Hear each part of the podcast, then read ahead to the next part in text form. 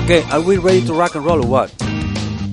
Welcome, everybody, to my Andrea Holm podcast. I don't actually have a name for the podcast yet, but in the process, I'm going to come up with a really fantastic name. Yeah, I'm sure about that. And for now, it's just going to be Andrea Holmes podcast. And I'm here today with Jesus, who is my friend, my trainee, mm, an all around awesome guy. Ooh, that sounds good. it does, doesn't it? yeah, totally. I really want to get to know this guy. um, who Jesus has a his own podcast in Spanish in which we talk about health, wellness, positive mindset, and all health and well-being. related topics, Yeah, in Spanish and longevity. and longevity. A subject that is very dear to my heart, as you know. Have we summed it up well? Vida Potencial, we didn't say the name of it. Yeah, Vida Potencial. So youtube.com slash forward slash Vida Potencial for those of you who speak Spanish. Great YouTube channel and podcast. I, I just gotta sell my book here, you know. I'm taking the opportunity. Your book, your podcast, like yourself. that's how we you know, that's how things work. Okay, So- so. today we're here because you have recently on your podcast published a, a blog, a video um, related to how to train over 40. Yes. And I found the blog really fascinating. And I Thank thought you. it might be a good topic to use for the pilot episode of Andrea Holmes' podcast. uh, can you s- tell me what the what the video was about? Yeah, so basically the whole idea of the video is to convey the concept that we have been told that we shouldn't train or we shouldn't work out in the same way when we are over 40, over 50, or even over 30 actually. But usually people that say that don't specify how and why and don't give specifics on, on how to do that. So th- basically that blog post, that video, that audio episode for our podcast explains the a concept that is recently um, it's it's like a new concept in the Western medicine, but actually comes from Eastern culture or Chinese medicine. But I, we don't like to talk about that too much because people get shy away from those concepts. It's a little too woo woo. Yeah, it's kind of woo for people. So no, but the good news is that now in Western medicine, they're like they have like worked on that idea and give it like Western whatever wording, right? So they found they found a term that they coined like in the 90s, I think it was, which is the allostatic load, right? So the whole idea is that our energy is limited. The human body and human physiology is has limited energy, right? So that we have to find this balance in energy. So the allostatic load is kind of the physiological damage that we accumulate as we suffer stress in our daily life. And when this allostatic load is high, we should take specific measures in the way we work out. It's a long story, but that's that's what it is, you know. So you say we have a limited amount of energy, and the allostatic load, as it goes up, the amount of energy we have in storage goes down. Is that like Uh, directly related? Yeah, uh, it is in a way, but the whole but the article and the video just we just focus on the damage and the not the damage, the accumulated load in the body when we suffer all this. Maybe people are getting confused. Okay, let me let me give you an example of what this means. Basically, the idea is when you are when you get older, you accumulate different sources of stress in your life, right? When you're 20, for most people, I'm I'm sure there are exceptions, but for most people, when you are like 18, 20, like you don't have that many problems. Like your life's good. Like maybe you're in college, maybe you have a job, basically you're just like you're plenty of energy. You don't have kids. You don't have a boss. So life is good. No stress, right? But as you get older, you get all these responsibilities, all these pressures in life, right? Maybe you have kids. As I said, you have like a boss that is like putting pressure on you every day and you have like financial problems or an emotional problems maybe you're getting through a divorce whatever it is. Unhealthy ha- family members or exactly. friends. As you get older other people start getting sick around you. Exactly. So the basic idea is that that imposes like low level stress on you right? So people start sleeping less so that's another source of low level stress in your life. So the the body can't recuperate from that. So high levels of stress, but in a short period, is good for the body. It's kind of like what doesn't kill you makes you stronger, right? So you have a, stressful episode, your body goes like, "Whoa, what is this?" But after that, it gets stronger and can recuperate from that. But if the stress is a continuous type of stress, it's a low level continuous stress, and doesn't go away, the body can't recuperate, and the body can't uh, find its equilibrium. What we call, what in medicine they call the um, homeostatic um, homeostatic balance. Okay. Homeostasis, which is the equilibrium of the body in his physiological um, the physiological equilibrium of the body, right? So, just so that I'm understanding well, short bursts of intense stress is okay. Yes. Your body can adapt to that and go back to normal. Yes. Whereas long instances of much reduced levels of stress is what increases the allostatic load, is what's not good for you. Correctly. So just so that I understand, can you give me some examples of what like the burst of stress would be? Something that's good for you? Yeah, well, even okay, okay there are, there are several examples here, like the, the physical examples, for example. This is redundant, but uh, let's say you jump into a, you take a cold shower in the winter. That's a physical shock for the body. You can't take a three-hour-long cold shower. Like you will have serious health issues, right? But if you have a one-minute cold shower, five minutes or whatever it is, the body has to react to that. Hmm. But it's okay because once you're off the cold shower, you give the chance to the body to recuperate. Mm-hmm. That's an example. Or even talking everyday life. Like you can have like two days in which you really have a deadline that you have to uh, keep up with. You have this important project, and maybe you're not sleeping too much those two days. Maybe you're not eating enough. But if it's only two days, it's okay. Then you turn in your report or whatever it is that you're writing, and then this pressures this pressure goes away, and then your body can recuperate. So that's an intense also burst of stress for one two days. But what it can what is not that good for you is when that is the continual basis of your of your life. You know. Yeah. Okay. Every, every week is like that. So it's kind of like those intense bursts are cool Hmm. as long as you have this recognition that once this is over, I'm things are going to go back to a very comfortable existence or Right. yeah. So- Whereas if you're kind of acknowledging or apprehensive or if it's just the state of being that each stress is brought to another like continual long-term stress your body never is never able to recuperate from the short bursts or anything like Exactly. And that adds up, you know.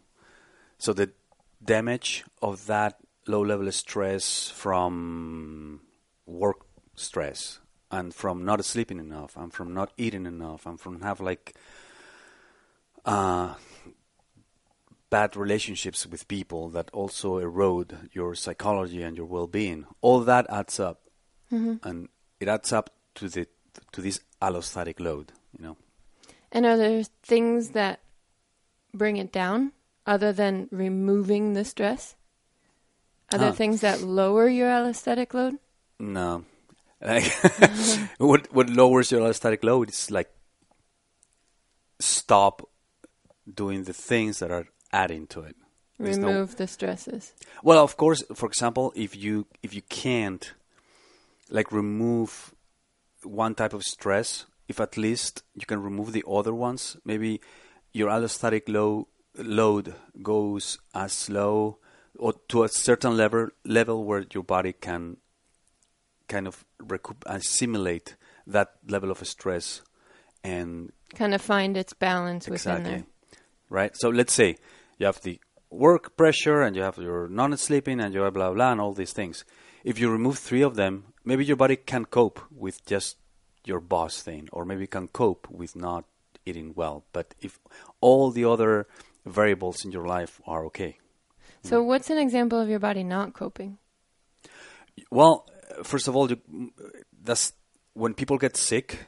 Most of the times, when you get colds, when you get the flu, when you get that type of um, health episode, is your body stopping you? It's like, okay, you're not gonna give me rest.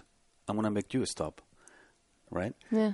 and then suddenly we have to stay home for three days and sleep 14 hours a day and even if you want to do shit you can't hmm you can't right so that's a way the body has to to make you stop Well, and from what I understand from having talked with you about this a bit, it's not just getting sick. Because maybe the threat of getting a cold isn't so bad for me, but it also is the threat of long term sicknesses. yes Like those allostatic loads, in a way, can lead to cancers or. So you minimize your risk of very serious diseases or illnesses by maintaining a low allostatic load in your day to day life. Totally. Yes. Like yeah, like long-term ailments. Like I don't want to name any of them, but there are a lot of serious conditions that you can develop through or after years of having this constant high allostatic load. Hmm. It's true. Or just bad mood, um, lack of focus, sadness, lack of energy, Mm-hmm. all that, anxiety, anxiety. I think that's really interesting because I think in some ways we kind of have this sense of believing there's not much you can do about it. You know, like illnesses just hit you. If you're unlucky, you're the one who gets it, or, or, I don't know, a lot of things that happen in our daily lives. We might think that we don't have that much control over them. Whereas this is one proactive approach to kind of prevent those things from coming at you. Yeah. Yes, we. I think we underestimate the effect that our daily habits have in our long-term health. Hmm. You know, we as humans we don't see correlation between sometimes not everybody, not in not in uh, high degrees, but many people don't see the connection between the small actions or short-term actions and the long-term results. You know, It makes sense because at the same time you you could have an example of somebody who smoked their whole lives and they were fine, you know, like Mm. they never got sick or so you just think like it can't be that thing that causes the the illness. Yeah, You have so many examples of particular people who it weren't affected. But at the same time what you're saying is the allostatic load is an accumulation of all of these details. So maybe one thing in and of itself isn't what's going to cause the final illness or negative consequence. It's the accumulation of all of these negative habits or negative stresses over time. and also like with that example that you just gave, I mean, this is very person specific. there are people who are just strong, you know, like like we're like some people are strong physically or have like a strong personality, or have a strong whatever. There are some people out there that are, they have like a iron, like you know, they're made of steel, not physically but also physiologically, you know. Yeah. Like you see this whatever, like physically these super strong dudes from the north that you have like huge neck, huge wrist, whatever, you know. Yeah. For, well, for, by the same token, there are people who are physiologically very strong, and they can like bear high Heavy level, loads. yeah, high levels of stress, and they don't eat that well, and of course, that they do pay a toll in the end, right? Or at least it, if they don't pay a toll, a high toll in terms of some serious condition, they are not in their, they are not developing their full potential, you know. Okay. So yeah, they're fine. It's like someone, yeah, I'm fine. Well, but you could be better, right? But yeah, it's true. Like this is very person specific. Some people don't have that physiological strength, and they really. It's like a. Imagine you have like a truck and a Ferrari, right? So a Ferrari needs to sleep more. A Ferrari needs better, better gas. A Ferrari needs more maintenance, and a truck is like just goes, right? Hmm. So this is very person specific, but the principles apply to everybody. Yeah, so basically what you're saying is even if you do have this like powerhouse of energy and physicality, despite that it's still a good idea to be aware of how you could be lowering your potential. Exactly. And on the other hand, there are people who don't have the same capacity to begin with. And for those people, it's especially important to be highly aware of what affects their sensitive allostatic load Yes. to a certain extent.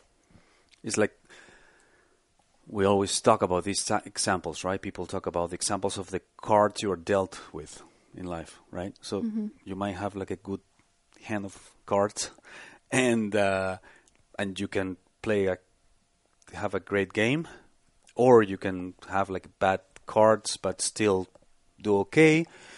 I mean, the worst is you you got bad cards and you not you don't play very well. Those are people who get sick, who have who are not happy or whatever. Yeah, Yeah. yeah, it's a good example. It's just optimizing what you have. Exactly. And the way I see it, also, this is more of a, the, physio- the uh, philosophical side of this thing, is that I feel we have an obligation to to do our best. So even if you were dealt great cards, like you have to maximize, you know. Who is you? Who do you think that this obligation is to? To yourself? To the world? To Uh, just out of curiosity for your philosophy? in my view, mainly to yourself. Mhm. Yeah, it's like you can do this and you're not doing it. That's not good. What a waste. What a waste for the universe. Come on, man. Yeah. Do your best. Okay. Yeah. So, do you want to talk about um, how to apply these principles to the workout? Yeah, the- yeah. We got kind of sidetracked No, on this allostatic load for a long time, but I, No, no. I do find that one interesting because I had never heard about it before. Yeah. I think it's a very important concept and idea that you know how in different languages, I know you are very into languages, so I'm going to go on a rant about this also. How different languages have words or ideas or concepts that don't exist in other languages.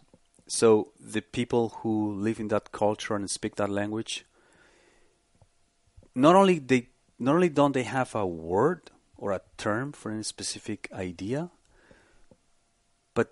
they don't have the they don't have the, idea in their head. That The- it doesn't exist. The conceptual awareness. the conceptual awareness, exactly. You know, so imagine a language that have that has no word for beauty. It's difficult to explain a person who lives in that culture that speaks a language that has no word for beauty. How do you explain to this person the idea of beauty, right? So, hmm. yeah. So this is the same. So not until now, not having the concept not having the whole idea of what allostatic load is, it's very difficult to explain to people how important it is and how to use it if they don't even know what it is and they don't even have the concept. Right? Yeah. Because in the in the East, like in Eastern cultures, they have these ideas like the chi, you know, all those concepts. In, Hmm. in Eastern cultures, I think in India also they have a different word like the shama or sheshe, whatever. You know those. So the translation could be considered the chi. In a way, yeah, in Hmm. a way, in a way. So uh, the working out principles, right? Tell me. It's a peop because people want to know these things. So what I wrote in this post and I, said in this video is that taking into consideration this whole idea of, of this whole idea of the allostatic load, there is a certain way that we should train, that we should work out, because working out is just another source, another source of stress, just like the boss, the non-sleeping, the food, and all these things in life. Well, that's interesting because I don't think that we really look at it that way. You know, you think of exercise or as being something that adds to being healthy, not adds to stress in your life. Yes, but uh, it follows like a normal distribution. You know, enormous like a it. The intensity of your training and the benefits you derive from training and from working out is not linear. It describes like a bell curve. So the more you train, your your health increases. But if you keep on training, then your health decreases, right? Mm. Like you you can't expect your health to increase if you run 10 hours a day or if you start running until you die because you will die if you start running and never stop right no it's an exaggeration but so yeah if you run 20 minutes a day it's better than nothing 20 maybe it's also better than nothing. But if you run 5 hours every day well there are some outliers out there that do that but most people will suffer substantially f- from that right? So the principles of the uh, the principles to train, especially when you're over 40, because you already have all these different sources of stress in your life, so you don't want to add up more stress with the in the way you work out, Okay. right? So uh, first of all, I have to say that this is uh, this is the way I see it. Some people don't fully agree with this, but I'm here; they're not. So. I'm interviewing you. Or, Exactly. Okay, this isn't an interview. I'm Yeah. podcasting you. yeah, it's okay. um, so there are some principles that I wrote about uh, to how to minimize this uh, allostatic load. I'm gonna go over it so I don't um, forget anything. I'm gonna follow the kind of guidelines. So here it is in Spanish. There we go. Basic principles to minimize your allostatic load when you work out over 40. If you're going to give it all, like people like to do these days, I'm American. We're really Yeah. into the give it all. Yeah, this kind of principle is more is always better than less, right? Oh, Booyah. Boom. Yeah, just, just go there and give it all. It's fine if you are that 20 year old person that has no other responsibilities in life. But maybe if you're 45, you have two kids, you're undersleeping, and all these things that we talked about before, maybe going full in for one and a half hours is not the best idea. It will drain more energy than it would add up in the long term. Mm. So, one principle if you're going to go hard, go short.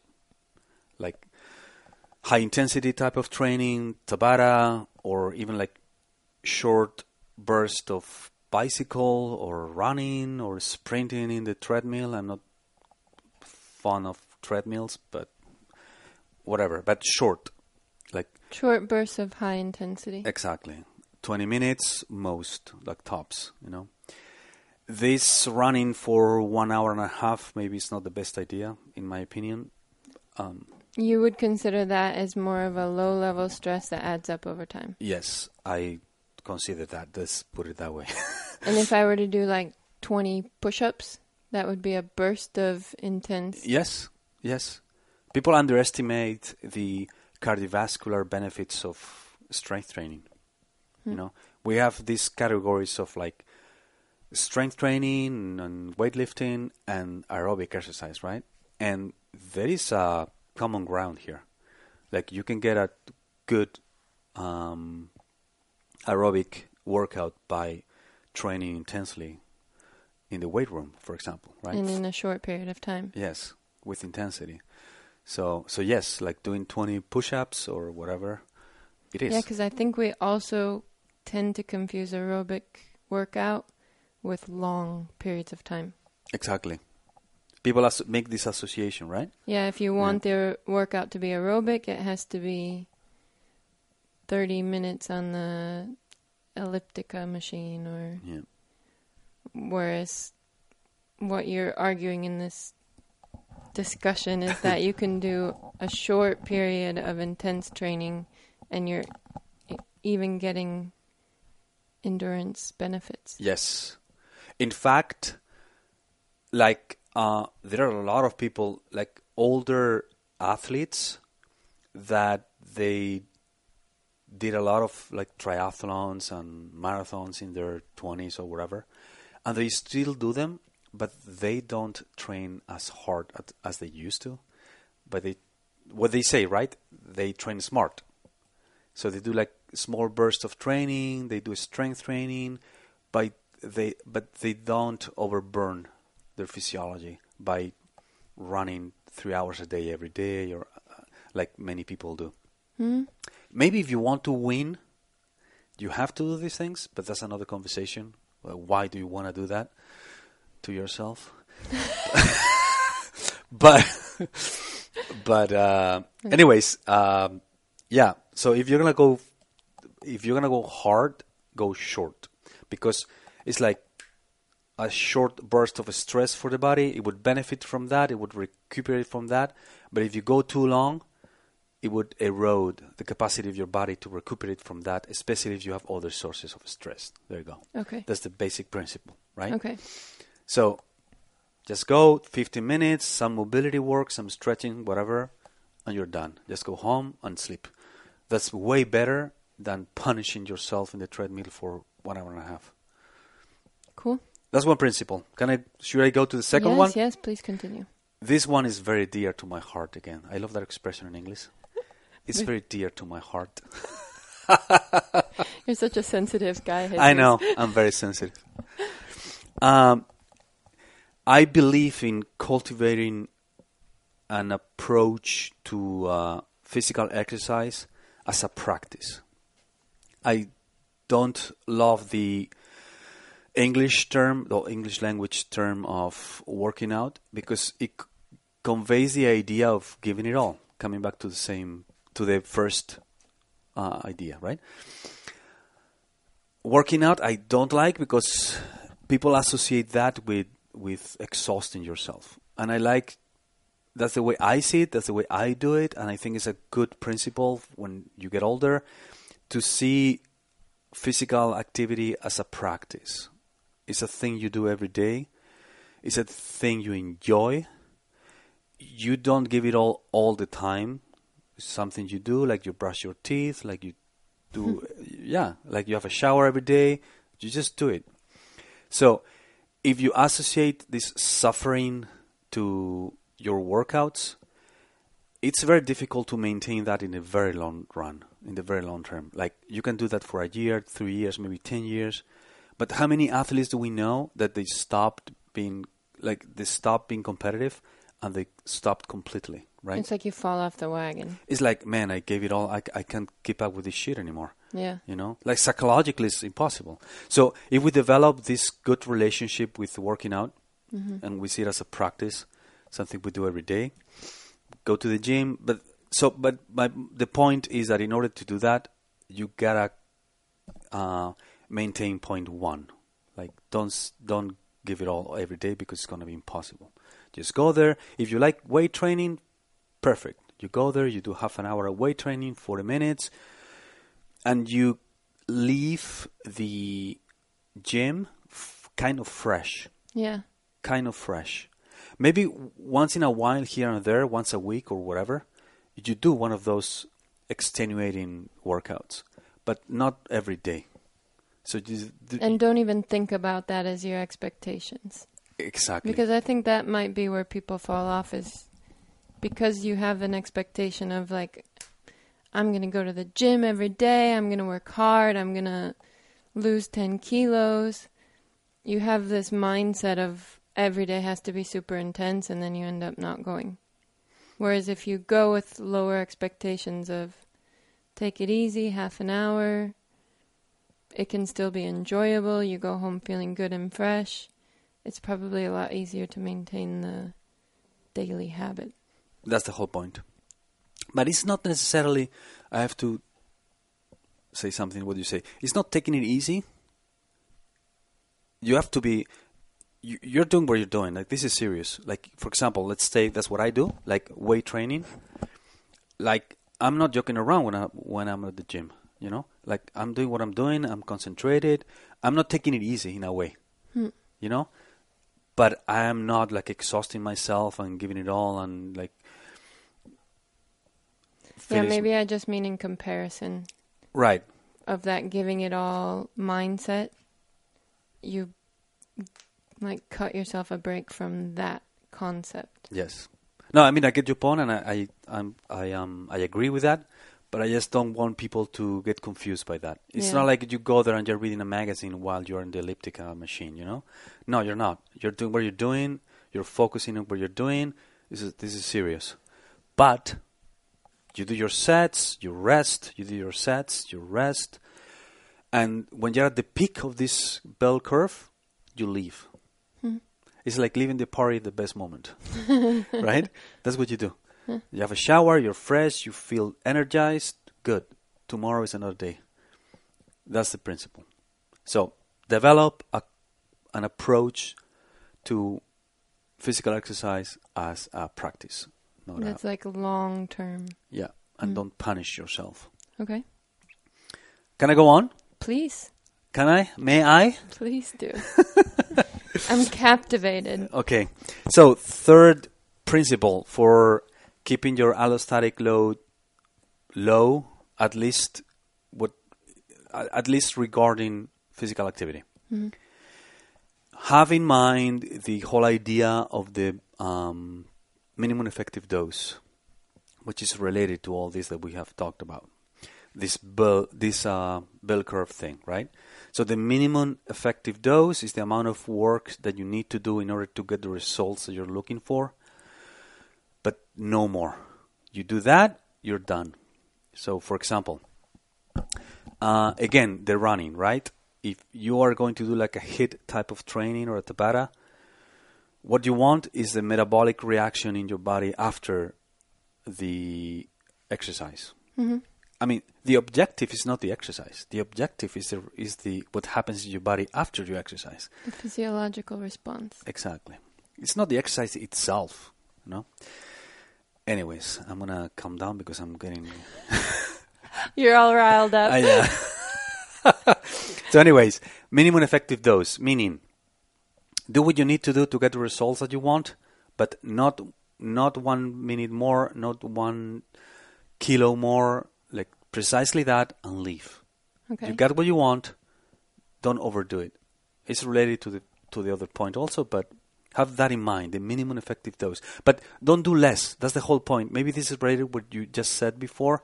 Of, uh, like take it easy. Mm, well, if you take it too easy, if you take it too easy, you are not reaching the minimal effective dose either. So you you need that minimum. I'm I'm just like putting into perspective also if we're talking about 40 plus, 50 plus, 60 plus, I'm Yes. sure that there are plenty of humans where the minimum effective dose is 5 push-ups or 10 minutes walking on the treadmill or like you have to definitely take into account where you're beginning from and your minimum effective dose might be something really minimal. Yes. Yes. And you can't compare yourself to other people. You have to like find what is your peak performance moment, stop there, and continue tomorrow. Yes. Okay. back tomorrow to the weight room. Yeah, I totally, I, I agree with. Yeah, it's very important to understand that Y- you have to find your own minimum effective dose hmm for what you want. Maybe someone ob- someone's objective is to whatever gain 10 kilos of muscle. Well, if you want to do that, your minimum effective dose in order to achieve that goal is going to be way higher than mine. That is just maintaining my strength, my health, blah blah blah, my longevity, right? So that's also dependent dependent on Your goal, Your where you're at right now, Exactly. and where you yeah where you hope to be. right. But that being said, you have to. The main thing to take in consideration is where you're at right now. Exactly. Yes. And be careful with your goals. Meaning, Well, if you choose a goal that is uh, counterproductive for your health, that's a wrong goal.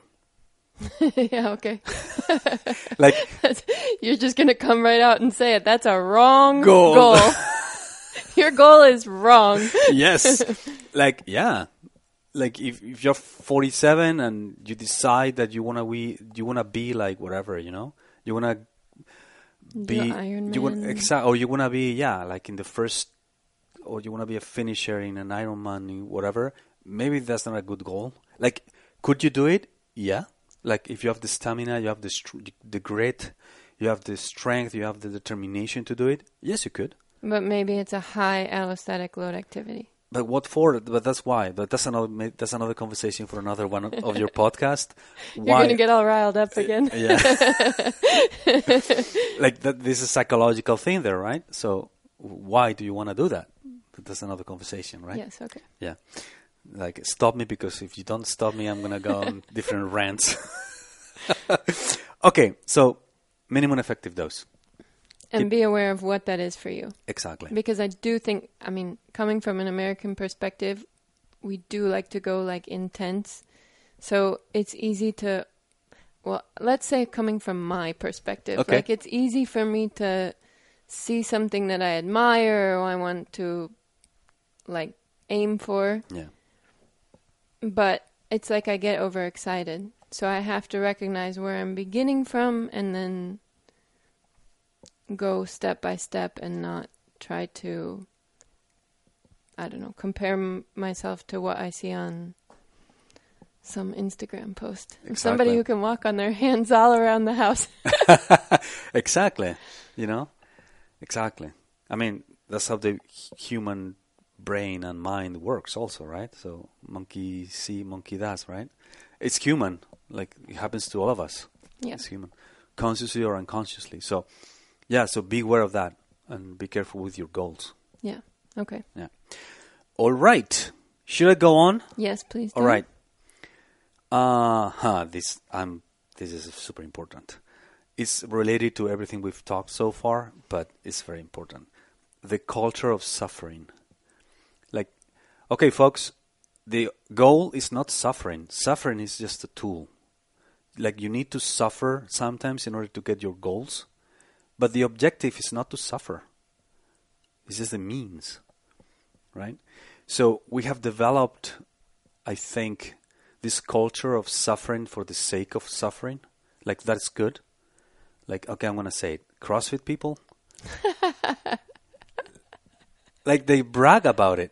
They brag about it, right? Like that's a good thing. Like, listen, I'm not like I admire that. If you're you're able to like to push your body to like beyond pain and you keep on, that's an admirable trait to have, in my opinion.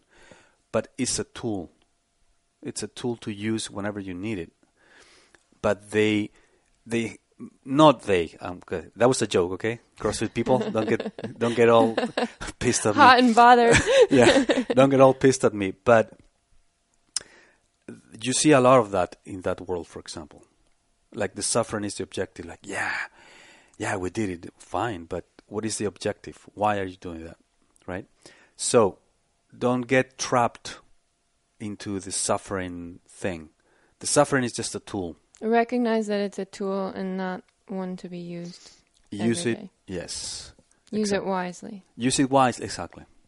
Like here and there, you need to have that tool in order to get your objectives. Here and there, You have to be able to push against the resistance and go beyond that and like shut off your monkey brain telling you to stop because Okay. your monkey brain is telling you to stop whenever you suffer, right? So you gotta be able to tame that voice in your head and keep pushing. But having that ability is very important, but it's not the objective.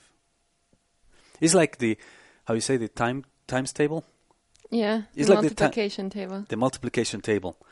I don't need to go through the, you know, the multiplication table every day to make sure that I that I can use it. The objective is not to know by heart the multiplication table. The objective is to have that tool easily in my head if I need to know what five by five is. Right? Well, that's. I mean, you need to have it. You need to know it by heart, I need to know it by heart. but, you don't need to practice it every day in Ex- order to make sure that it's there. I don't need to go every morning. So five by one, five, five by two, ten. I don't need to. Just once in a while. So in case I forget, once in a while, I go over it and say, yeah, it's fine. I have it. It's- it's there. So if I'm at the supermarket, and I need to know how much whatever five by seven is. Boom, comes. So the ability to suffer is just the same. It's not the objective. It's just a tool. Like, make sure you have it once in a while Yes, and don't overindulge. exactly. And don't get me wrong. Like I train my ability to suffer. It's very important.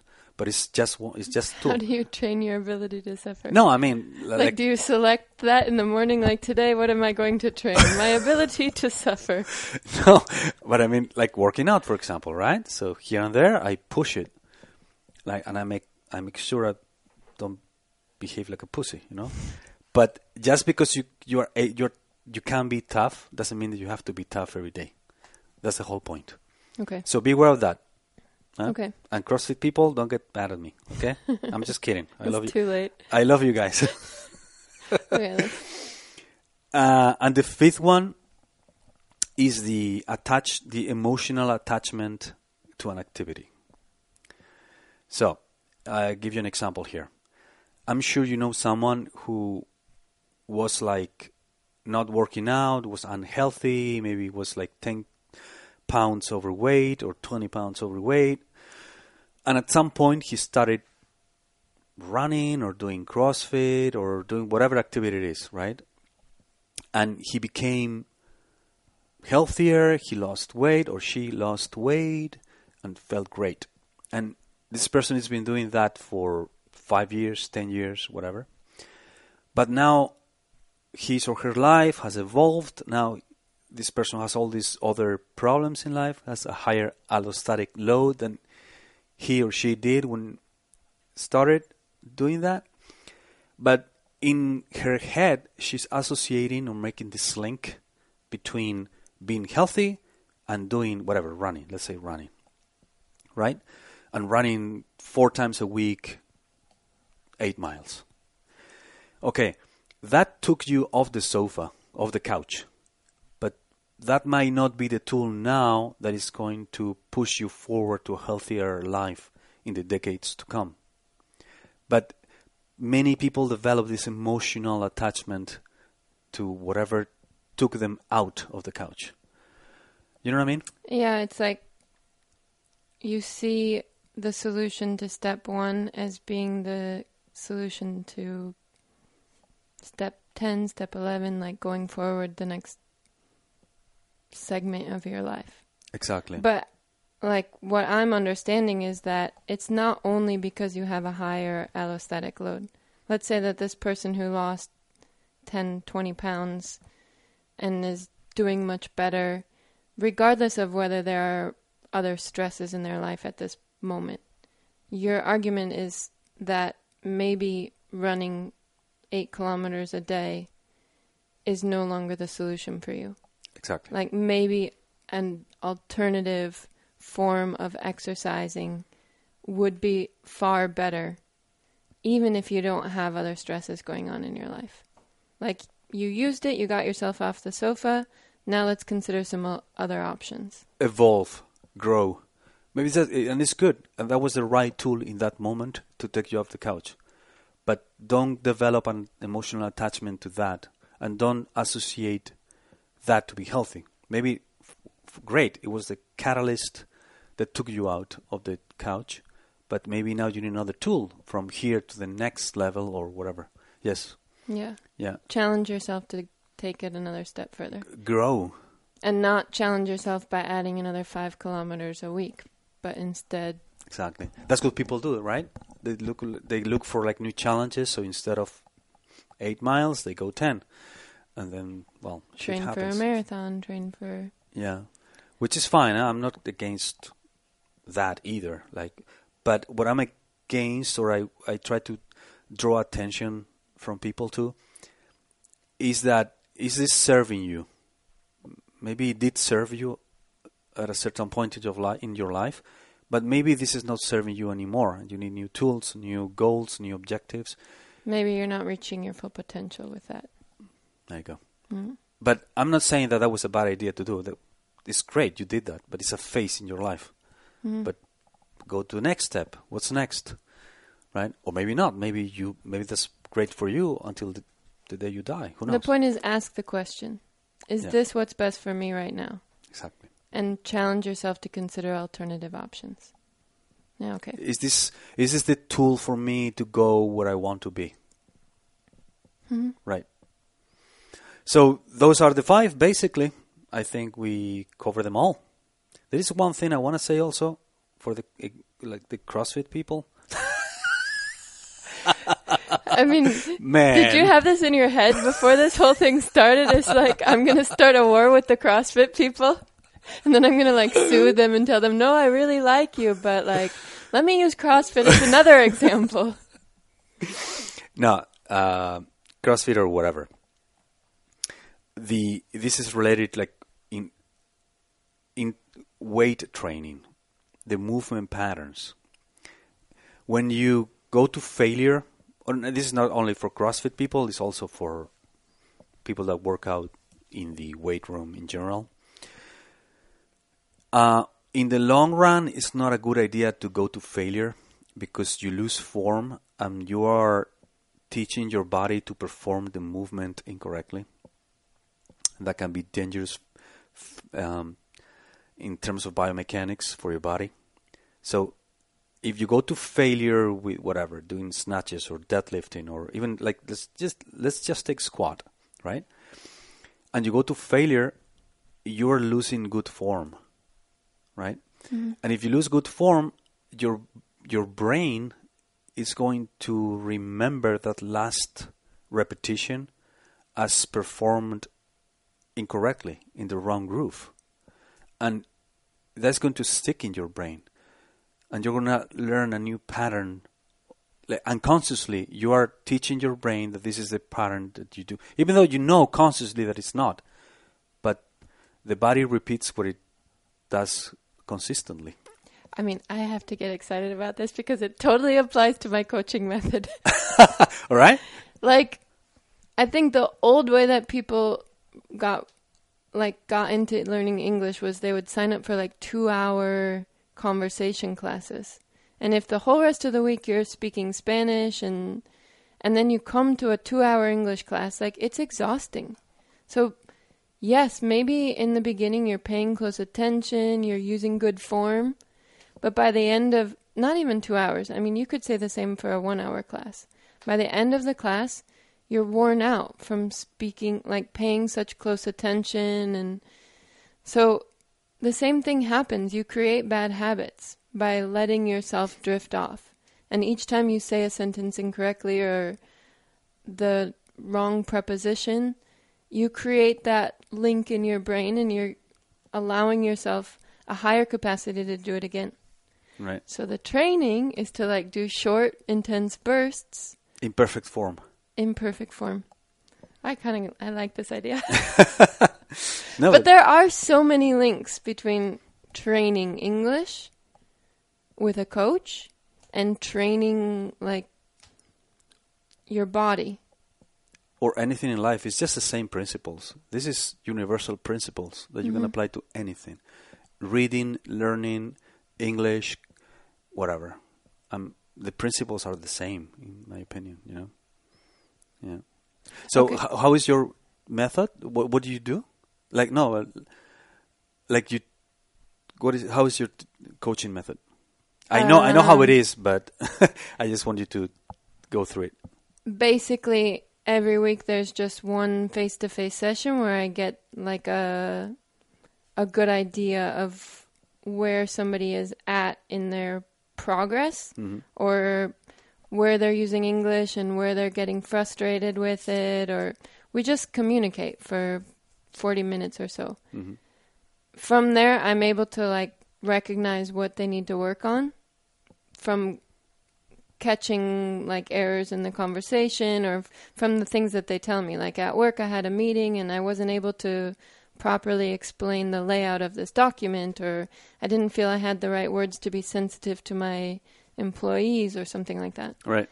So I write them an email where I explain like these are some of your weaker points, and then I give them like intense burst exercises where they have to train those weak points.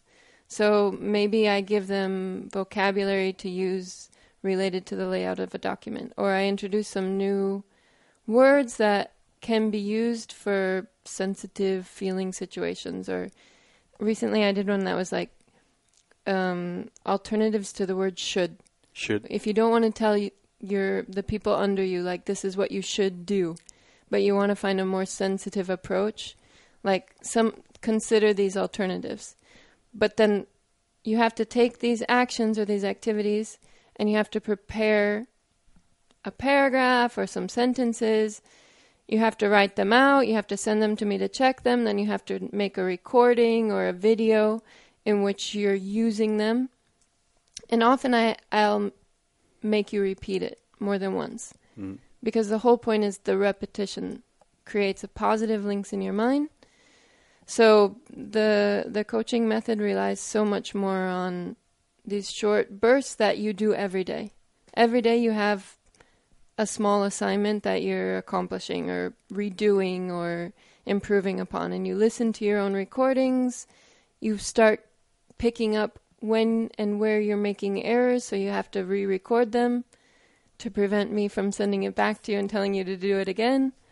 Yeah, and I've really noticed with my students a lot of improvement with my clients Your clients. that they're that the improvement is so much faster and more effective than with the old method of one or two hours of conversation a week, which Right. is kind of like doing the elliptical for 45 minutes while you're reading a magazine. right. Like a 40%, 40% um, focus. Like, you know. talking- Yeah, and you're kind of learning improper mistakes as much as you're learning proper mistakes. Right. Right. So, the culture of practice, right? Yes, you could say that. Yeah. All right. So, Can we sum up what the what the podcast was about? So it's about the allostatic load and Yes. how it's like chi, like it's um, an accumulative, can lead to sicknesses or worse, and that you want to find ways to keep it limited. And that can especially be really re- related to training. So, keeping in mind that the allostatic load is something that accumulates throughout your day to day, you don't want to train in a way that's going to add to that. exactly. Given that these other variables in life are more difficult for people to manage, at least this, we have a saying, Yeah. right? In in this domain in your life, you do have a saying, so at least be careful there. hmm Maybe you can't do anything about your boss. Well, yes, you can, but that's another conversation also. But let's say you can't, or you have other Or pro- your your father is sick. Exactly. And you're go- exactly like your father is sick, he's in the hospital, you're going there every day, so you're not sleeping well and you're really preoccupied, you're worried about that. So that's a source of stress. There's nothing you can do about that. Well, you can manage that stress, but that's another, you know. There you go. So there there's nothing you can do, but in your working out strategies, there are things you can do, and we just went through them. Yeah, okay. but to continue, then you Yeah. have the allostatic load, the way to train, avoiding um, getting stuck in patterns that were effective in the past, Correctly. Um, not getting too addicted to suffering. Yes. Am I missing anything? So it's like short, intense but short, the culture of practice. Oh yeah, making that like a daily part of your life rather than Exactly. Something you you go all you go all in three times a week. No, Yeah. go more often if you can, but shorter and Well, it doesn't even require going to the gym. It's something you could No. do at home. no, no, of course. This and is being aware of what your personal limits are and not like getting too excited outside of that realm. and the minimum effective dose, minimum effective dose, the culture of suffering, and the emotional attachment to activities. Those were the five. Fascinating stuff, Jesus. Man, thank you. I hope we get opportunities to talk to you about more things because Great. this has been very interesting. Let's talk economics next time. Ooh. Great. okay, thank you for So your you, time. you're wrapping this up, Yes. all right? Thank so you thank for you, your everybody. time. It was really great having you here and some interesting stuff you're working on. Cool. Thanks for doing this. And hey, CrossFit people, don't get mad at me, okay? It's all good. It's all good, friends. Or the war is on. It's all good, friends. See you next time. okay.